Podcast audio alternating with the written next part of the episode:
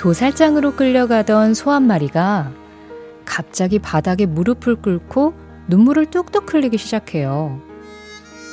사람 몇 명이 아무리 잡아 끌어도 한 발자국도 움직이질 않죠. 그제야 사람들은 소가 지금 임신 중이란 걸 알게 돼요. 이 어미소는 자기 목숨이 아니라 뱃속의 새끼 때문에 사람들에게 무릎을 꿇고 눈물을 흘리며 빌었던 거예요. 동물들의 모성애에 대한 얘기는 종종 들을 수 있죠.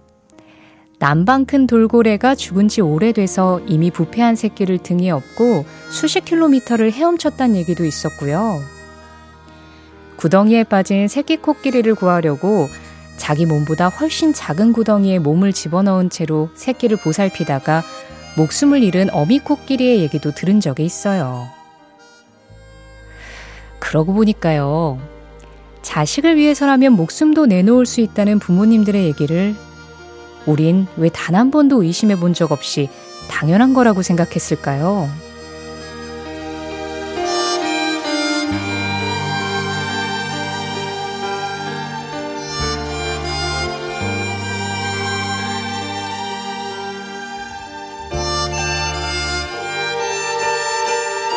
이 노래를 부르던 어떤 엄마의 마음도 그랬겠죠. 딸이 조금씩 성장할 때마다 손가락 사이로 뭔가 빠져나가는 것 같은 그 기분을 그냥 허전함이라고만 표현하기엔 턱없이 부족할 겁니다. 같이 있는 모든 순간들이 다 소중해서 어떻게든 붙잡고 싶은데 아무렇지도 않게 안녕 이라고 말하면서 집을 나서는 걸 보면 또 한 번 뭔가가 쑥 빠져나가는 것 같아서 가슴이 덜컹 내려앉겠죠. 그런 마음 알아주긴 커녕 자식들은 다 제 갈 길만 가는데도 더해주지 못한 것만 한없이 미안해하는 세상에서 유일하게 영원한 마음. 11월 22일 수요일 신혜림의 골든디스크 첫 곡, 아바입니다. Sleeping Through My Finger. 11월 22일 수요일 신혜림의 골든디스크 시작했습니다. 오늘 첫 곡은 아바의 Sleeping Through My Finger였어요.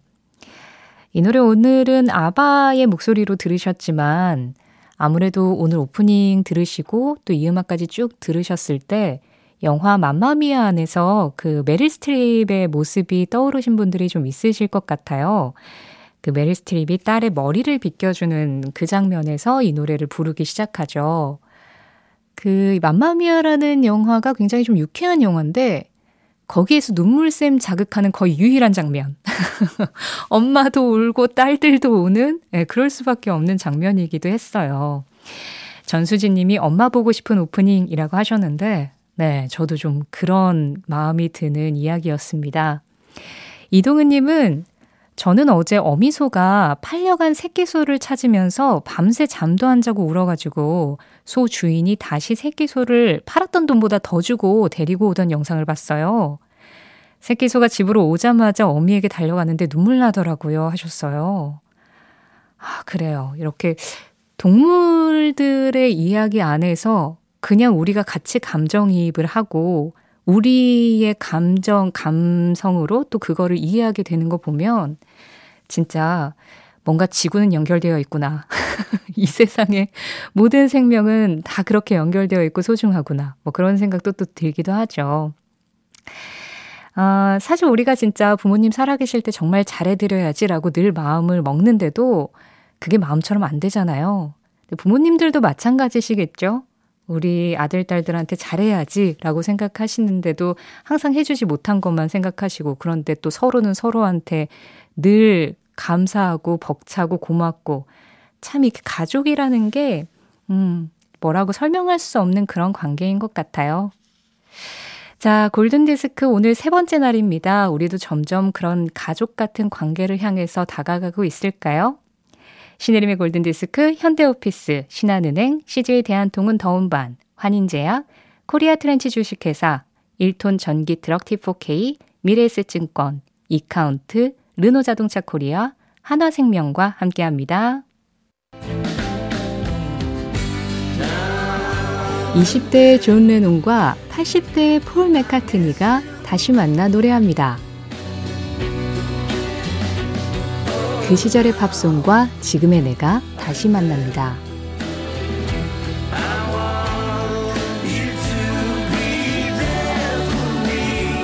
오전 11시 5분 신혜림의 골든디스크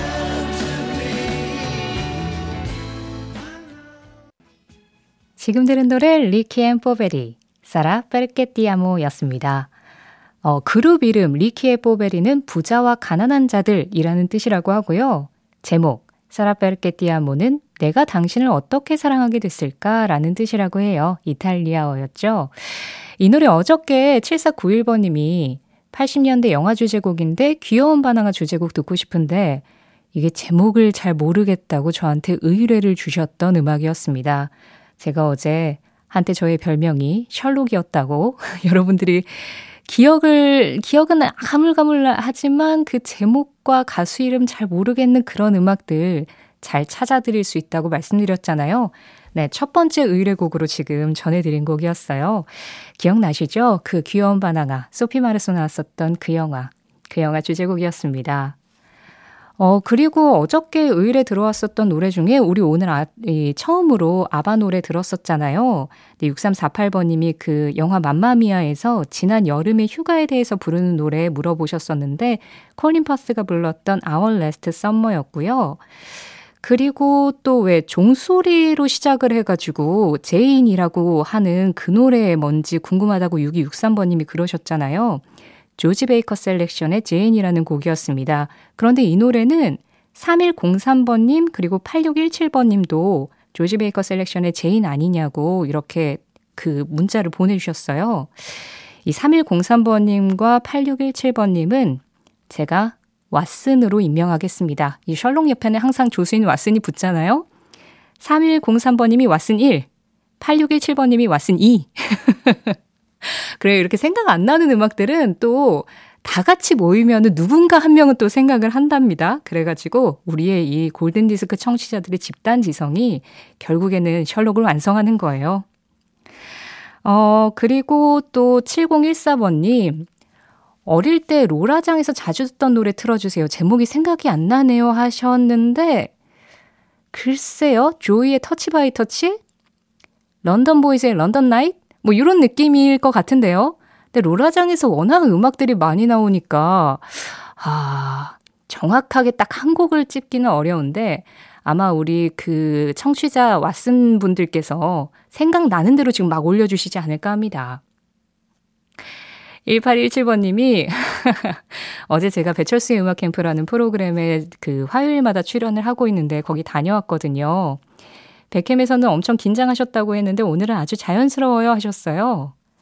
네, 긴장을 했고요. 지금도 살짝 긴장 상태긴 해요. 근데 이제 점점 저도 익숙해지고 편해지는 거죠. 특히나 제가 지금 완벽하게 할 일을 지금 찾아서 하고 있지 않습니까? 여러분들이 궁금해 하시는 음악들에 대해서 막 찾아드리고 저 이런 데서 약간 쾌감 느끼는 타입이거든요.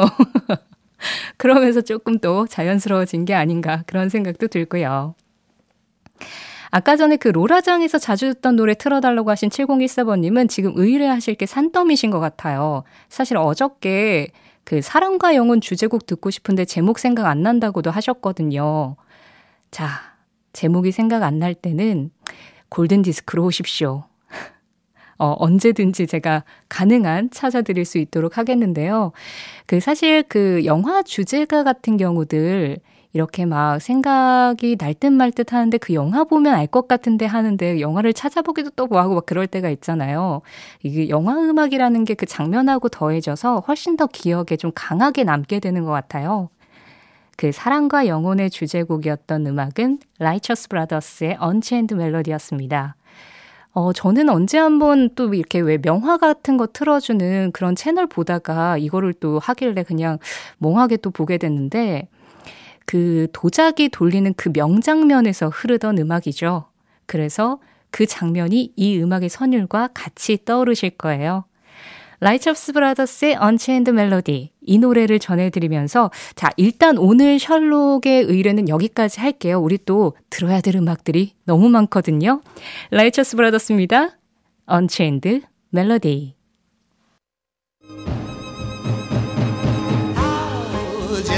추억의 팝송에 접속하는 시간. 신혜림의 골든 디스크.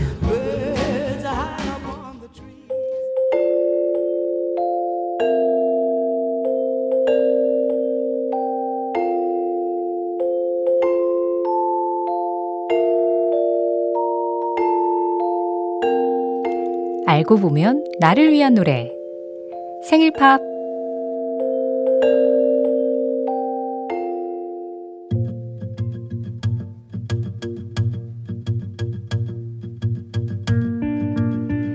유덕희 씨가 제일 좋아하는 반찬은 분홍 소세지예요. 중학교 때 점심시간이 되면 친구들 앞에서 김치뿐인 도시락을 열기가 부끄러웠고요. 그래서 학교 가는 길에 뒷문 어딘가에 도시락을 숨겨놓고는 점심 안 싸운 것처럼 아예 굶은 적도 많았답니다. 그때 다른 친구들 도시락통에 들어있던 분홍 소세지가 얼마나 부러웠던지 유덕희 씨는 지금도 도시락 쌀 일이 있으면 무조건 분홍 소세지를 빼놓지 않는다고 해요. 가끔 저녁 반찬으로 분홍 소세지가 올라올 때면 아이들이 엄마는 햄이 더 맛있는데 분홍 소세지가 웬 말이냐? 이러면서 짜증을 내기도 한다는데요. 분홍 색 소가 들어간 밀가루 덩어리일지언정 누가 뭐래도 유덕희 씨한테는 도시락 뚜껑 당당하게 열 수 있는 가장 비싸고 맛있는 반찬이라네요.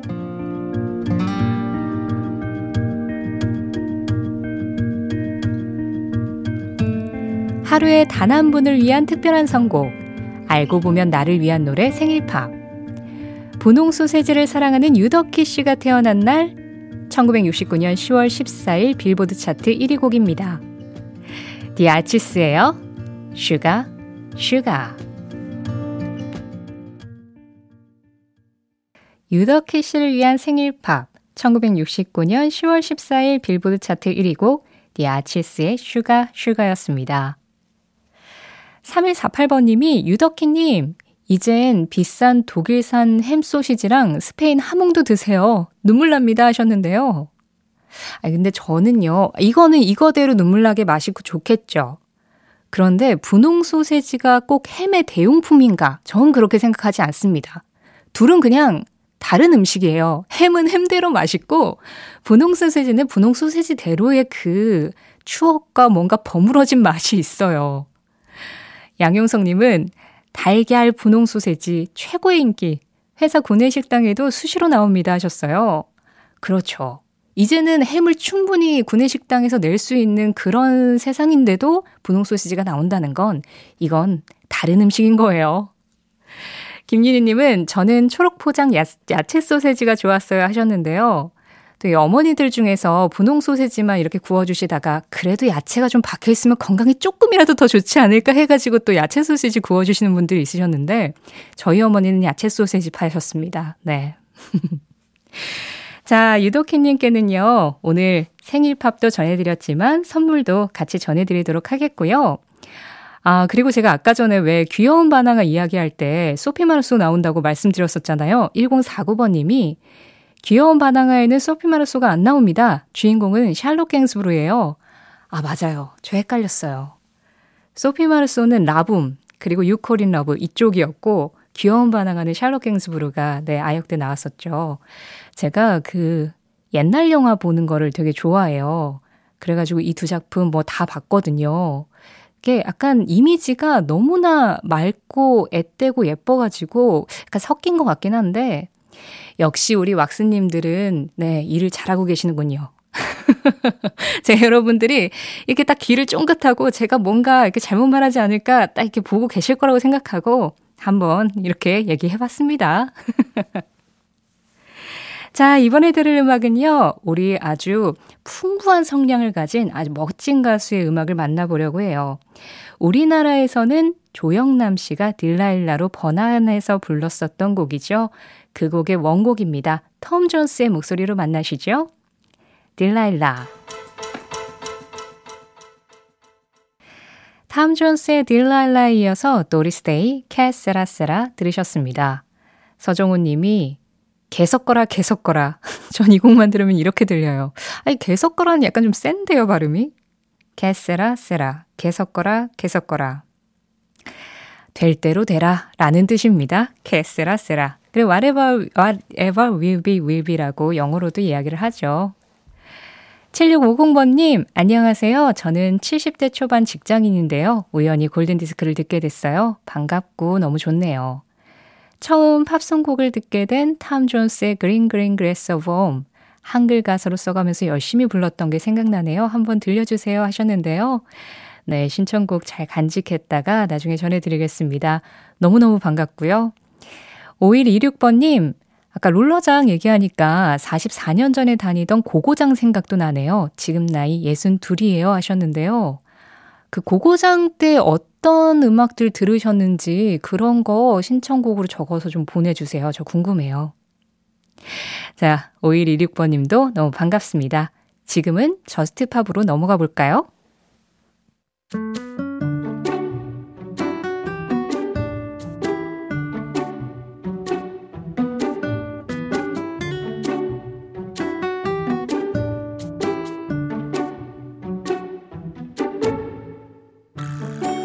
저. 저 먹자니 싫고 남주자니 아깝다. 스. 스타트를 일단 속담으로 끊어봤는데 이어가기가 너무 힘드네요. 트. 트집 잡지 말아주세요. 팝. 팝은 도저히 못하겠어요.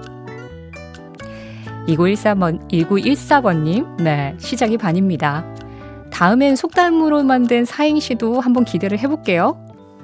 골든디스크 자키 신혜림의 선택 Just Pop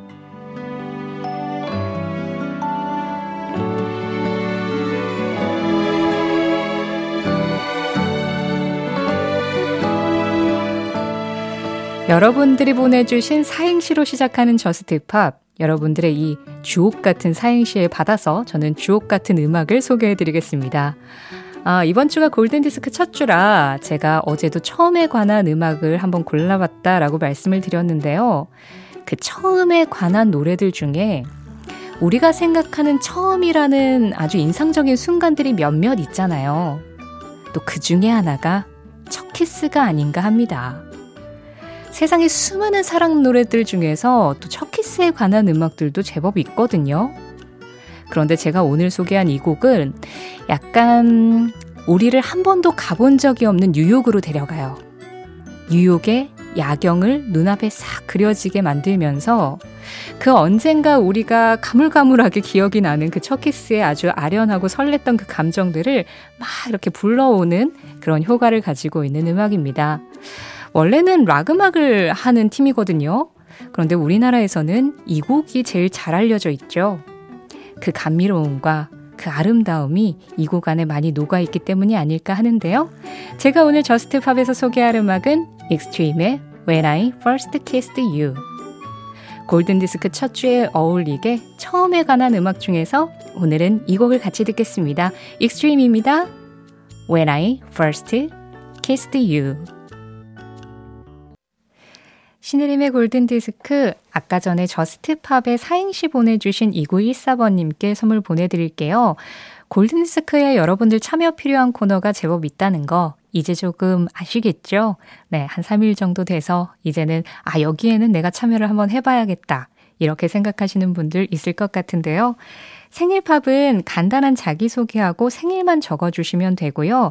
또 저스트팝에서는 저스트팝으로 사행시 보내주시면 됩니다. 문자 보내실 곳은 샵 8001번인 거 알고 계시죠? 짧은 건 50원, 긴 건 100원의 정보 이용료 들어갑니다. 스마트 라디오 미니 앱은 무료고요. 위은경 님이 아까 그 저스트팝에서 선곡한 When I First Kissed You 들으시고 하트를 안 누를 수가 없어요 하셨는데요. 맞아요. 그 미니에는 여러분 선곡에다가 하트 누르는 기능이 있더라고요. 그게 이제 여러분들 playlist로 또 저장이 되고 뭐 그런데요. 마음에 드셨다면 하트 꼭. 4441번님, 예전에 낮 11시에 우리 지금 골든디스크 시그널 음악 뒤에 제게 너무나 행복한 시간이었던 김기덕 형님이 계셨습니다. 이젠 혜림 작가와 함께 하셨는데요. 네, 이제는 저와 함께 해주시죠.